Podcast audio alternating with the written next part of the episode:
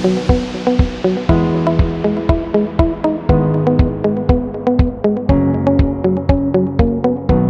to another episode of Teaching and Learning Champions. I'm Matt Evans, Director of Instructional Technology and Digital Resources in the Teaching and Learning Excellence Division at ACC. Today I'm joined by Monique Johnson-Jones, Executive Director of Learning Support Services, and Steven Christopher, Associate Vice President of Student Accessibility and Social Support Resources, as we talk about the academic and non-academic supports that, that promote student learning and persistence. Monique and Steven, thank you for joining me today. Thank you for having me. Thank you for having us. Monique, let's go ahead and start with you. Uh, what can you tell us uh, about the goals and the missions of the area that you oversee? I oversee the ACC Learning Labs, academic coaching, and supplemental instruction. I can tell you specifically that the mission of those academic enrichment areas is to help students to become both independent and active learners in order to achieve academic success. And this is academic success how the student defines it. Um, the students are the central focus of all of those areas, and we really train to be responsive to the needs of the students uh, in those areas. That's the overall mission. Now, our goal is to, or a few of our goals are to develop positive attitudes uh, towards learning to help our students to do this um, to provide a number of approaches to tutoring or to use a number of approaches uh, tutoring uh, for the level and the skills of the students who visit these areas. We also want to um, introduce students to a, the culture of higher education for those who are familiar with it, uh, who may have started and stopped out to reintroduce them to that culture. And we also provide services and resources for faculty and staff as well uh, to help uh, enhance both the classroom experience and the out of classroom experience at ACC. And last but not least, uh, we work to support the academic standards and requirements of ACC. That uh, sounds like you, got, you have your hands full there, Monique. I really do. I have I oversee three district-wide programs, and one of them is uh, academic coaching was new upon my arrival and under the leadership of uh, Monica Bermicki, the academic coach supervisor, it has it has grown and it continues to grow. Yes. Mm-hmm. That's great. And we talked to Monica Bermicki uh, last uh, last month actually in one of our podcasts as well. Yes. Mm-hmm. Steven, let's jump over to you. What can you tell us about the goals or missions uh, of the area that you oversee? So, uh, student accessibility and social support resources includes um, student accessibility services known as SAS uh, locally that uh, serves students with disabilities. Uh, it includes the uh, uh, interpreter services, which um, includes sign language interpreters, as well as uh, CART services and closed captioning for instructional material. we do all that. we also have what's called an alternative text and media production, which uh, converts uh, inaccessible instructional material into accessible instructional material, mostly for our blind and visually impaired, but also for students that have um, processing challenges and need uh, material presented in a, a, different format for them. And then we also have our support center student, uh, our support center, which focuses on uh, students who are uh, very low income who are attending college. We do all this in, in this area, it has been pulled under one administrative umbrella um, because the students we uh, work with are students who require uh, additional supports beyond what the college uh, typically offers. So, for example, students with disabilities up to the college, they need additional supports in terms of accommodations uh, and other kinds of supports um, that level the playing field for them to be able to attend. Um, in the uh, um, in the support center world, uh, students who are very low income actually uh, come under resourced and need additional resources just to attend, uh, let alone to um, be retained and to complete. Those uh, resources include things like um, childcare and textbook support, uh, emergency financial aid, um, uh, intensive case management to help them work through uh, whatever issues they bring with them. What our um, our goals are are uh, to we measure the performance of our students uh, against the baseline of all students, and the measurements uh, include retention, staying in courses in the current semester, persistence, uh, re-enrolling from one semester to the next, and then of course completion. And we measure that against the baseline of all students um, and look to um, uh, at least meet that level. And generally we are above the baseline of all students when you measure against those um, three areas. Oh, and just like Monique, it sounds like you have your hands full with all those services you provide. Well, Matt, specifically right now, um, we've just released the uh, CARES funds for um, our, our students. And while that is being managed by the financial aid office, and hats off to them, uh, it just opened up uh, yesterday, about 24 hours ago. And uh, we've already had over uh, 2,300 requests come in um, for for assistance. Um, it's really been quite overwhelming. So uh, some of those get um, uh, referred to the support center for additional um, support. So yes, it, we got our hands full.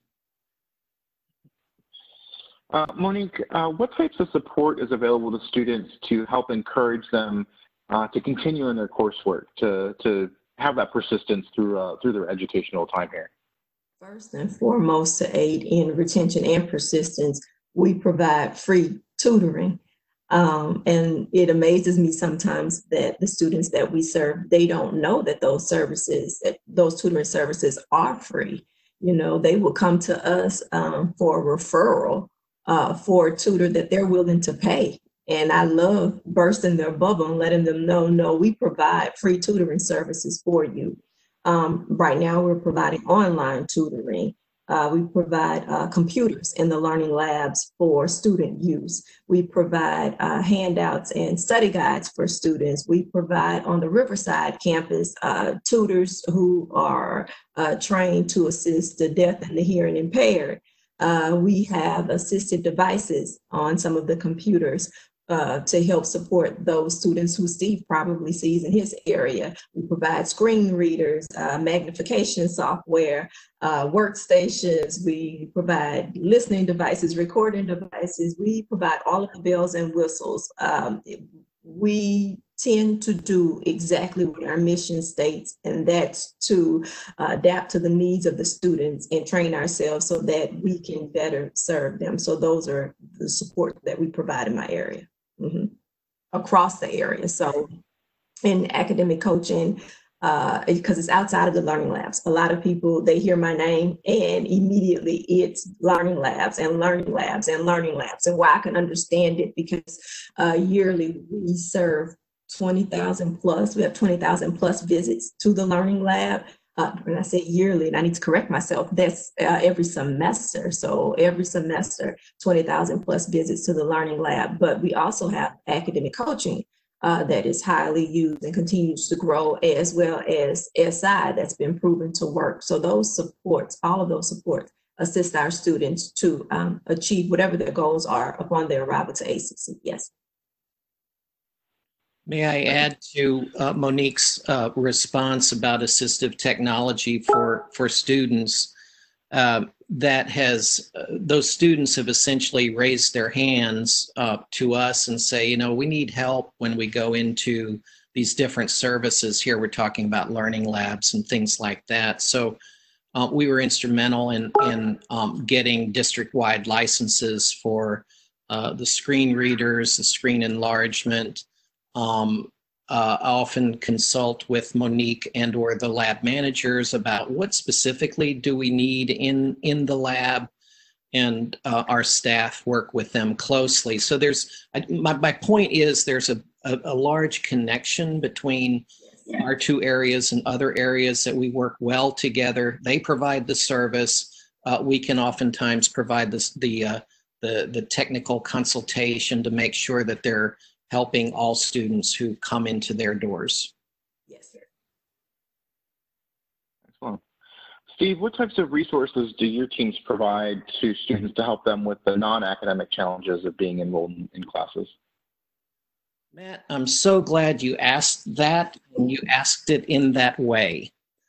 Um, what I'm helping the college understand, uh, I hope, is that um, the the false dichotomy between academic and non-academic um, challenges that students face.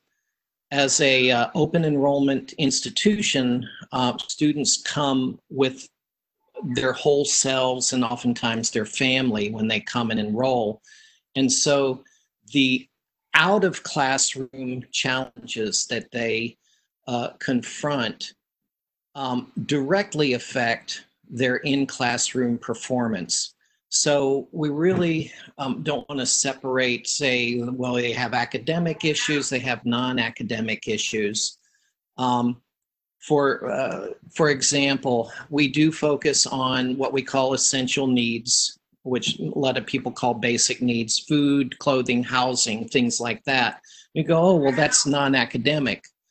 Well, if you're sitting in class uh, and you're hungry, or you're sitting in class and you don't know where your money will come for uh, rent, for your next rent payment, which many of our students are um, confronted with right now, uh, they are focused on those um, very personal needs instead of uh, mastering the uh, challenging course content that they have to master in order to succeed in the class.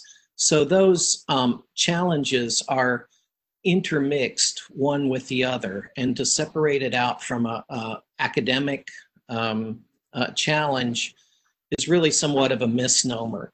So our students come, and, and, and it's important to, to understand the difference. All of us, uh, I, have had this conversation with Monique uh, at, at staff meetings and things, but all of us generally come from a four-year uh, college or university and typically residential background. And so our mindset is, um, well, that's how you come to college. But the reality is that our students are much different. They, um, 80% of them are part time, 80% of them work. So they come to our campus typically, although not right now with our with our um, COVID 19 situation. In normal times, they come to our campus and they leave right away. And when they come to our campus, they come with everything um, that they're engaged with in the rest of their life and they bring it to us. Our role is to help them address those needs that they bring with them. So we do focus on um, basic needs, food, clothing, housing. Uh, in uh, the student life area, we have the food pantries, which um, help our students. We also have uh, mobile food distribution um, set up. We have uh, that at the Riverside campus once a month. Um, the our partners with the uh, Central Texas Food Bank are, are looking to expand that to other uh, campuses, and we're supportive of that. Um, housing is a little bit more challenging. Um, right now, there's a uh, meeting with the city they have just um, lease, uh, released some funds to help renters with um, short-term rent needs. Well, that's our students, and uh, we of course will link into that uh, in any way we can to um, uh, either direct our students or get access to those funds. We also have uh, what are called emergency assistance funds, which are uh, on, in heavy demand right now, that they will pay, help students pay for any unanticipated uh, expense that would cause them to um, withdraw uh, from one or more of the classes. Um, so really, and, and, our staff, we're staffed with um, social workers primarily. That is a space that um, colleges um, typically have not had in the past, but they uh, recognize that um, our students do come as whole people and they have uh, the issues of their life with them. And if we uh, can't, if we can help address those issues, we will have higher performing and more successful students in the classroom. Well, I'm not even quite sure how to respond to all that, Steve. uh, one of the things that um, uh, neither of you have mentioned yet, and I realized as I was preparing for uh, today's interview that I did not build into my notes, but if faculty members are listening to this and they have students in one or more of their classes that uh, are in need of various types of support, whether it's uh, you know the social support under uh, under you, Steve, or uh, tutoring or other types of uh, assistance under Monique, where can faculty point these students to as an intake process? Is it uh, student initiated? Is it faculty initiated? Uh, what is what does that look like from a faculty member standpoint if they have students that are in need of support? Uh, Steve, why don't we go and start with you? Well, I was going to let the uh, prettier one go first. I'll let let Monique go, but uh, so as part of our work in the uh, uh, student emergency fund area, we realized that getting the word out to students and faculty uh, were really important. Faculty, of course, are the front line. They are the people who see students more than any person in student affairs or anywhere else in the college. They see them every class period uh, if the student attends. So what we did is we go, how do we get the word out to students? Well, one of the things, a project that we started last year and completed was to put the um, social support resources and other resources in the master syllabus. There is a section in the master syllabus that uh, includes uh, a listing of the services that we have and other folks have and contact information. So um, it is in every, uh, or it can be in every syllabus if faculty start with the master syllabus and then craft it for their particular services. However, that's not enough. And, and the point is well taken that we hear students and faculty say, I never knew about X, Y, and Z. I didn't know you all offered that. Uh, I'm sure Monique will, will carry the same message too. Um, the marketing and messaging of our services is a constant and ongoing um, uh, project that we do in many different ways. We have uh, hard copy uh, posters around campuses. We have, um, obviously, we have the website. We have um, digital content, uh, working with our, our digital boards um, to put up ads um, about our services. Uh, we do class visits. We talk with uh, faculty. We go to division meetings, department meetings. Um, and it is a continuous process. But of course, everyone knows, you know, uh, ACC, 11 campuses spread across a vast area with lots of adjuncts um, coming in. Um, and, uh, and so it is an ongoing project to let people know, let faculty know, let staff know, and of course, most importantly, let students know about our services. I'm going to echo some of those same sentiments that Steve just stated. Um, first and foremost, the Learning Lab managers at the beginning of every semester, uh, they schedule classroom visits. They personally go to the classrooms and give presentations on the resources and the support that are available in the Learning Labs. That's across the district, all 11 campuses. Um, we ask and encourage instructors to include incentives on the syllabus if students visit, you know, the learning labs and they will receive extra credit, bonus points, things of that nature. Um, and one thing that we do that I think works the best is we hire adjunct faculty and they're called uh, IAs or instructional associates to serve as tutors in the learning labs. And that way, students are encouraged to come to the learning lab to receive help and they know about it. So that if a student is struggling and having trouble, that professor can simply say, uh, well, come and meet with me in the learning lab. Um, I'm providing services that day. And we also encourage adjuncts and instructors to hold their office hours in the learning labs to encourage students to have to come there if for a meeting, you know, that may not have anything to do with content or struggle in the course, but hey, they realize I didn't know this was here, and then to cultivate that habit of coming. Um, we just make ourselves visible uh, across the district. Uh, Riverbat bashes, we, we want to be there at the table. Uh, department division chair meetings. Um, we invite instructors from time to time to attend our uh, managers meetings just to ask and to have a conversation with them to see and know whether or not we're providing what they need. How can we be of assistance? What can help?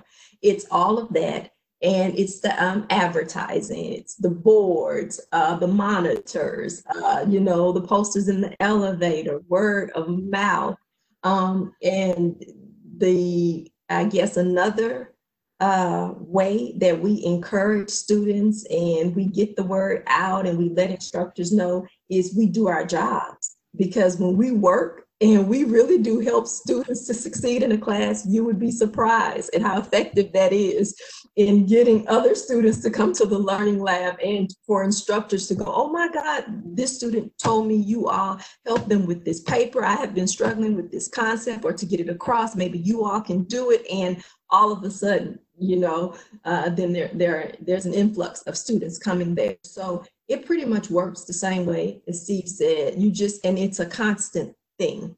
We can never let up. So fall semester, we do all of those things. Spring semester, we do all of those things. Summer semester, we do all of those things. It's just scaled down during the summer, but we can never let up because um, we just can't. We have to be a constant reminder. And then in order for us to uh, remain current and to check ourselves and to assess what we're doing, we have to uh, keep going out there. We have to keep inviting persons into our areas, and that's across the board. SI does it, academic coaching, they do it with the visits, with the presentation, with the monitors, with the word of mouth, with the success stories, and we share those to tell students, hey, look at where the student started.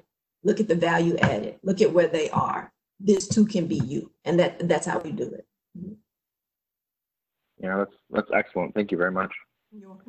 Uh, Monique, how has how have your areas changed or adapted since uh, the college's adoption of guided pathways? We've become a bit more robust, if that makes sense. Um, we have all the parts and pieces that were there. Um, and I believe, well, for the learning labs, I know this is true. They've always been attentive to the needs of the students. Uh, SI uh, hasn't been there as long as the learning labs, and then academic coaching was fairly new. And so we had to really become robust in those two areas of academic coaching and supplemental instruction. With the learning labs and the other two areas uh, in conjunction with that, we had to become more intentional in our efforts to serve the students with the onset of guided pathways. And so it's we have all of these services, we have these supports, we have these resources. Now let's figure out and let's be intentional about um, helping these students, collaborating across the board, getting them to succeed in the way that they want to succeed, be it a completion of a degree, a certification, uh, transferring, whatever that was. And so with guided pathways, we had to really pay close attention to the way we communicated not only um, with one another within our areas, but outside of our areas. I know for a fact uh, academic coaching works very closely with the advisors under, you know, with Kathy James. And, you know, we have Mary Gilmer who's over supplemental instruction. So she works closely with the instructors of the campus in order to make that program um, be at its best to serve the students and to help them succeed, to retain and to engage, because that's the pillar where we fall under more so in guided pathways, uh, in student engagement and persistence, and helping to retain them in those areas. And so um, we've just become a bit more intentional We also had to ramp up opportunities for uh, all of those uh, persons who report to me and who um, work with me in my areas to learn more about all of the areas of the college. We, our goal was not to become experts, but we all had to become competent so that when a student came to us, we would cause no harm and we would know we cannot do this. We are not the experts. Let's know where to refer those students. And so we had to offer more opportunities for our employees to learn about those services, the professional developments of ACC. Let's get out into these meetings. Let's see what's going over um, in student accessibility services and let's know what's going over in student accessibility services. Same thing for advising. We may not be financial aid experts, but let's know the basics. And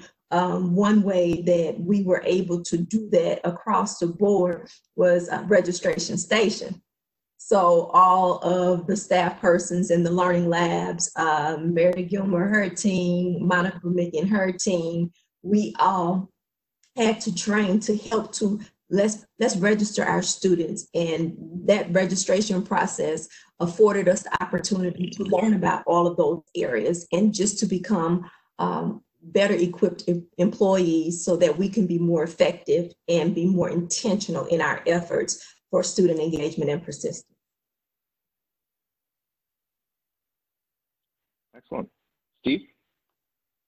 Well, Monica said it all. I mean, Monique said it all. So you go. Uh, actually, no. The uh, the uh, guided pathways is a concept to help uh, students um, focus their energies on following a path to completion. Uh, it it does away with the uh, cafeteria model where you have everything available to you as a student and you don't really know necessarily what to pick.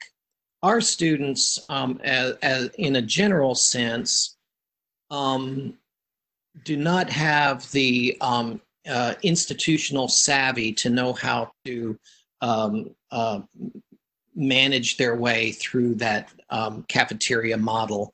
The guided pathways uh, concept allows for a much clearer path for our students who um, don't have the experience of uh, post-secondary education, oftentimes don't have uh, family, immediate family who have had that experience to help them with it. So the guided pathways is actually very helpful for our students.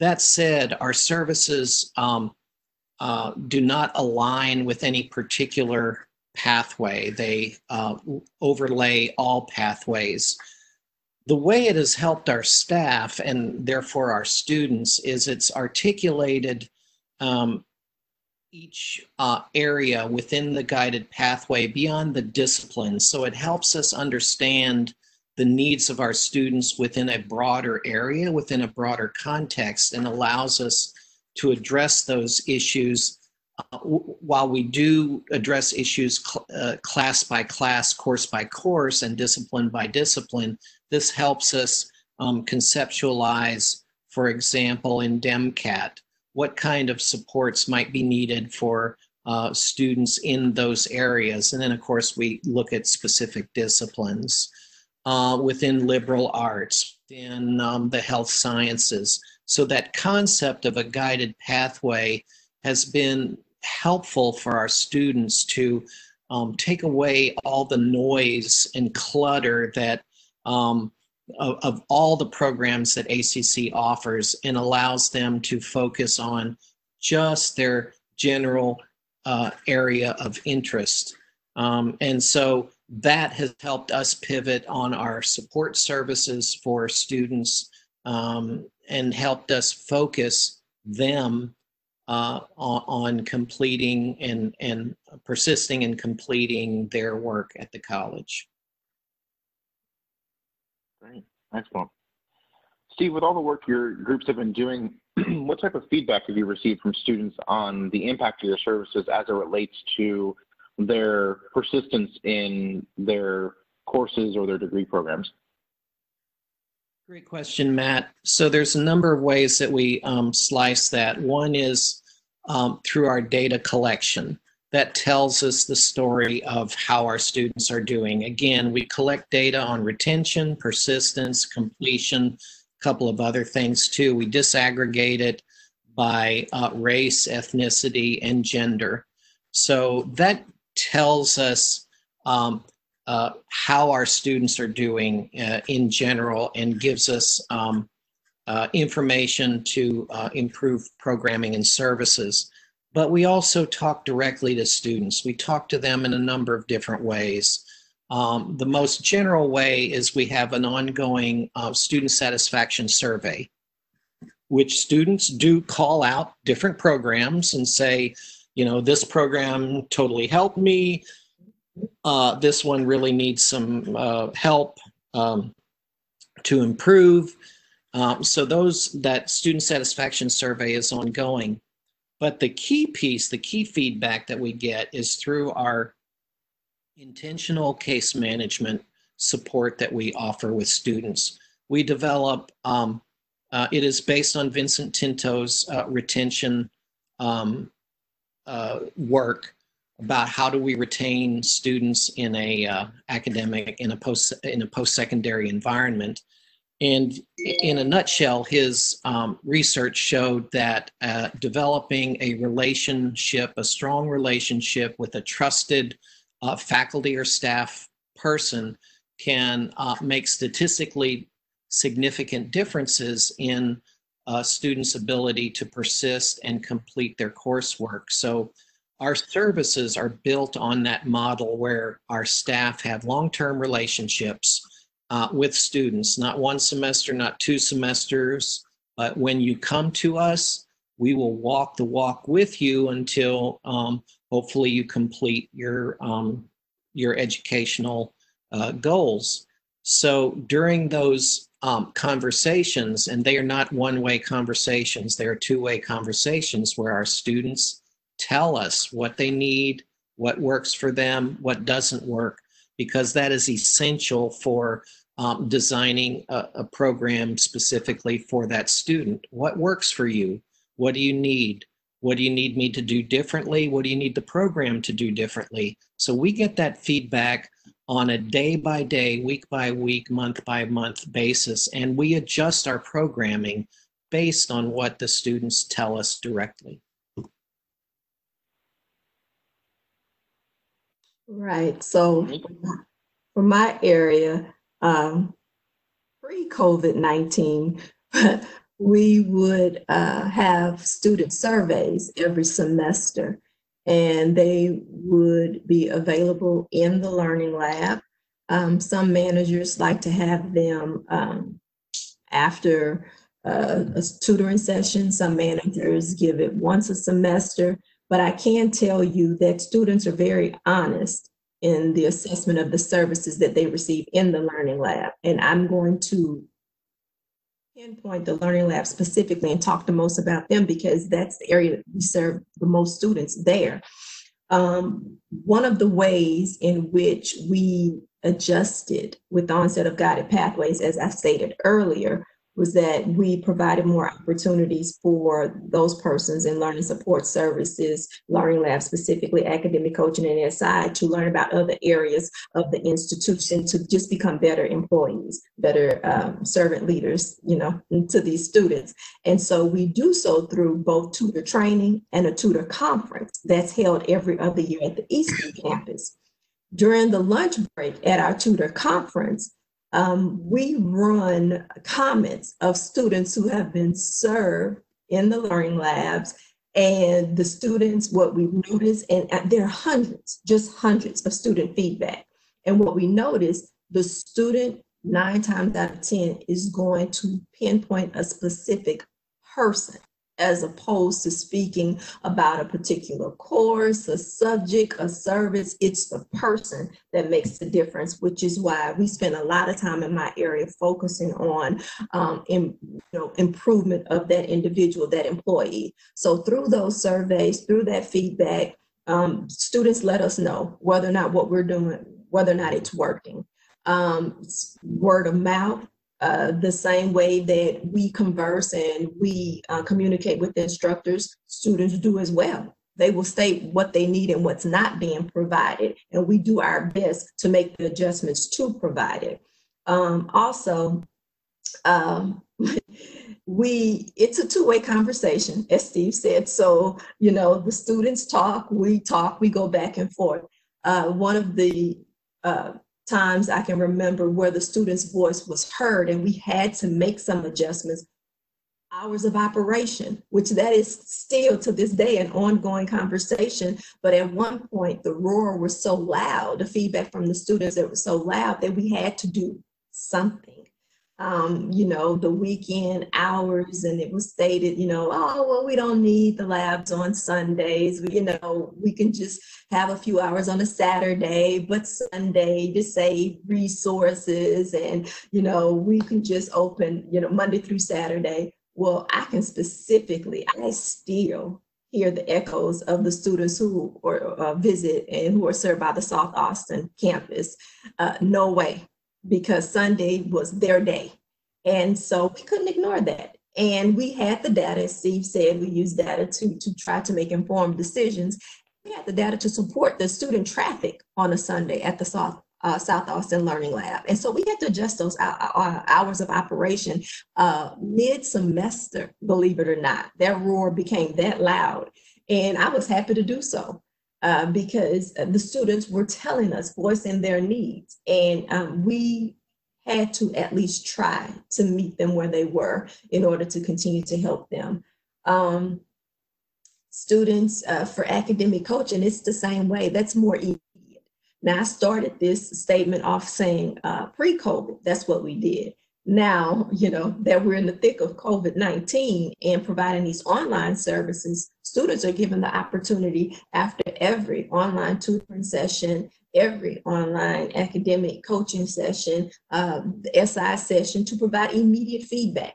And so, uh, you know, I monitor that, uh, if not daily, weekly, to see what adjustments need to be made.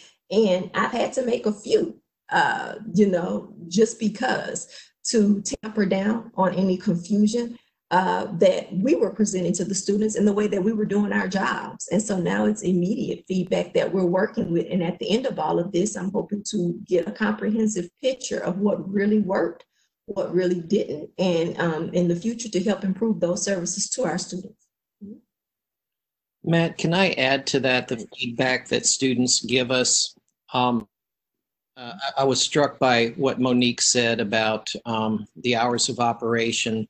And some of the feedback they, they give us is without actually talking to us. It takes us to be on campus to see that there is a remarkable difference between the students that are there early in the day, uh, midday, late in the day, uh, in the evening and on weekends, you can just see that those are completely different populations of students. They are giving us feedback by their mere presence. It is incumbent on us as faculty and staff to be aware of that difference and to raise our voices um, that we provide services that are um, tailored to those different groups of students. And I, I you know, I, I will say it, the eight to five uh, no longer works for our students because we're open longer. Uh, students work all day. They come at the end of the day and they go, oh, hey, I want to do X, Y, and Z. Oh, every office is closed if I'm here at seven at night on, on a Wednesday or Thursday. So um, they give us their feedback by their mere presence, and it is incumbent on us to uh, pay attention to who they are, uh, both as individuals and as a group. Yeah, couldn't agree more. Um, the last question I have is on topic. Um, are there any projects or initiatives around um, uh, the projects going on in your offices that would be beneficial for faculty and staff to know uh, as it relates to uh, you know guided pathways, um, you know supporting faculty or students. Um, projects either happening now or things coming down the pipeline that you want to make mention of. Uh, Monique, do you want to go first? Uh, yes, I will.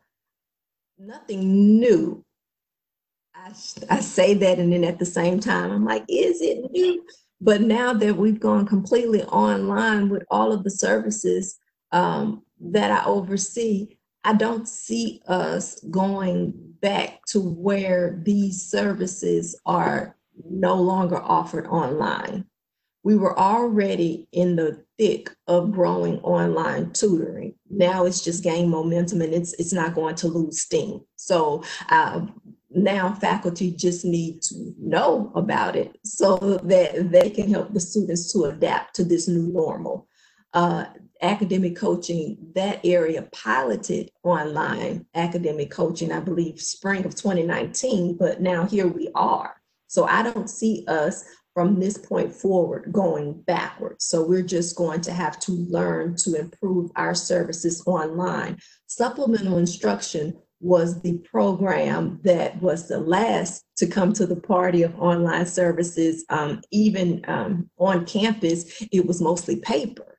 And so it was a huge quantum leap, uh, you know, COVID 19 era that uh, supplemental instruction, we had to learn, learn quickly, adapt, figure out what works and what does not. So the projects and initiatives now that faculty uh, need to be aware of that I am currently working on making sure that they're aware of is that these services are going to continue to grow online and I just need for them to work with us to improve those services and to promote them with the students uh, and to use uh, what we're going to provide those resources. And they're going to come in the form of you know short videos and snippets of uh, certain uh, topics and areas in certain courses, uh, those heavily enrolled courses where we may notice, you know, a lot, a majority of students struggle with this particular topic, this concept. Why wait on the struggle to come? Let's just make the video,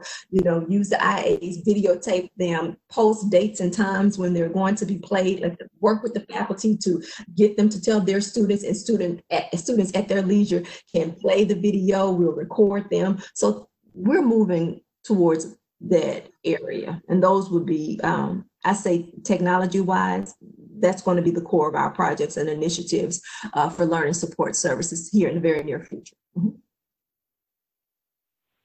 Great. Steve, how about your areas? Well, Matt, um, I want to make our listeners aware that we are recording this in the middle of um, uh, campus shutdown and COVID 19. Um, and currently, all our classes are online, and currently, all our services are online.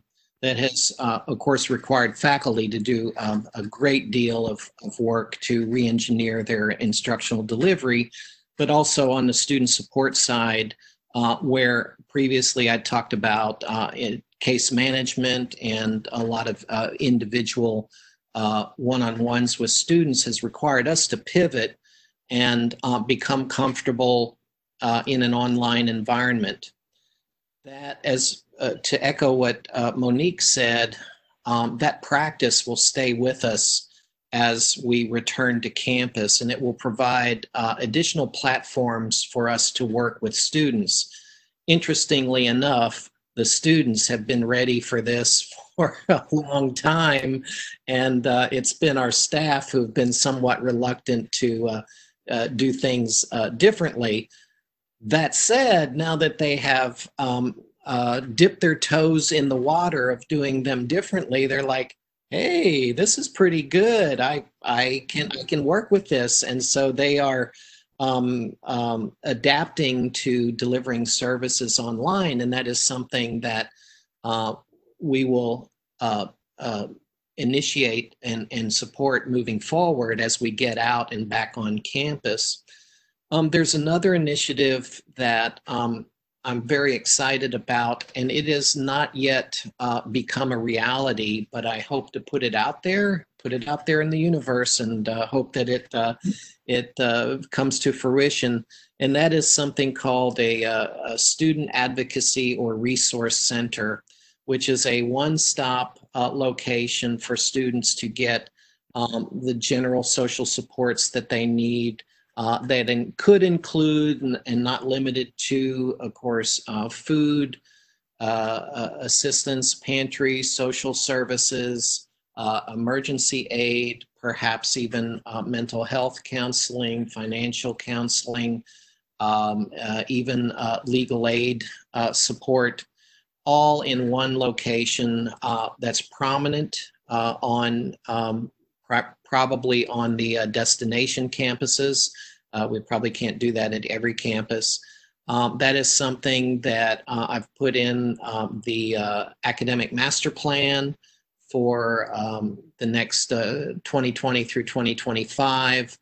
Uh, I hope that um, that gains traction. It has gained traction, actually. It's a matter of resources, and it really requires us to restructure our services. Uh, I'm going to give a shout out to the accelerator similar to the accelerator, where a student comes in and they are surrounded by the support and services that they need.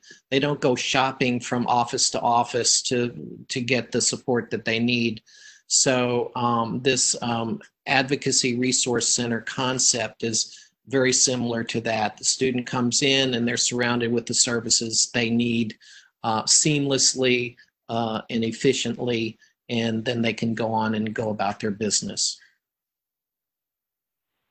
That'd be a very uh, uh, much appreciated resource, I'm sure, by the students if that if that was if that's able to come to fruition. Um, all right, last question I have for you, which is not necessarily related to guided pathways at all, but uh, sort of a grab bag question. Uh, is there anything that's giving you, well, today's Friday, so is there anything that's giving you uh, Riverbat Pride this week? Uh, Monique, do you want to go ahead and start? Uh, yes. Shout out to my online tutoring manager. Uh, we realized students were getting confused when they signed up for, uh, say, help in chemistry because our listing of offerings for online tutoring. So, you know, they see chemistry, but they really needed help in organic chemistry, which is completely different. You do not know from uh, general chemistry. And so it was causing a delay. And when a student would receive services, they were being bounced around until they arrived upon a tutor who was trained in organic. And so uh, immediately it was noted. Deidre worked with a couple of other managers. And as of yesterday by noon, I think the problem developed on Monday by maybe doing them a disservice. Wednesday by noon, or you know, the list was completely revamped, revised, specified as soon as a student, if you needed general chemistry one, two, organic one, two, and they just they just came together and they just did it. They just got it done. And so that gives me Riverbat pride in that knowing that a student now they're not being bounced around because we we don't encourage that type of referral system, uh, you know, when we're on campus. And so it was just, I was really proud of my team for resolving that challenge as quickly as they did. Mm-hmm. That's excellent. Great. Steve, how about you? Riverbat Pride. I am bursting with Riverbat Pride um, this week and over the last couple of weeks our current COVID 19 um, crisis has really accelerated the college's development of a culture of caring for our students. Um, it has manifest uh, from our president, Dr. Rhodes, on down to senior administration, uh, to mid management, and certainly to our student facing uh, staff um, the care and support that they have um, given, the lengths to which they have gone to um, support our students in a variety of different ways. Um, right now, at this moment, our uh, financial aid colleagues are uh, bending, but certainly not breaking under the um, amount of requests that are com- coming in as a result of the uh, CARES funding. Our support center staff are in the trenches with them, also uh, managing the uh, requests that that uh, move beyond the uh, CARES initial CARES screening. All that uh, goes to say that our college is um, is is fully engaged in supporting our students uh, fully engaged in caring for them and fully engaged in helping them to move forward in their um, academic uh, goals and to achieve their uh, the promise that they had hoped uh, they would have when they entered into ACC. So um, my heart is bursting for the entire college. Well, that's uh, certainly from both of you a lot to, to be thankful for, um, to have pride for um, this week. So thank you very much. Uh, and on behalf of the faculty and staff uh, at, at, the college, I want to thank you both not only for joining me today on this podcast to talk about what your uh, teams provide uh, for support to our students, but for being such great advocates for our students as well. Um, it's clear from everything you guys have both talked about in the last last 45 minutes or so um, that you and your teams are going above and beyond to provide as many um, uh, support services as uh, as, as, as is imaginable. And so uh, I want to thank you for uh, for all that you're doing. Matt, thank you for. well, that wraps up another. Yeah, absolutely. well, that wraps up another episode of Teaching and Learning Champions. Don't forget that you can view blog posts for each episode on the TLED website. I also encourage you to subscribe to the ACC District podcasts on any of your preferred podcast apps or listen to individual episodes on the TLED website. Thank you very much for tuning in, and we'll chat next time on TLC at ACC.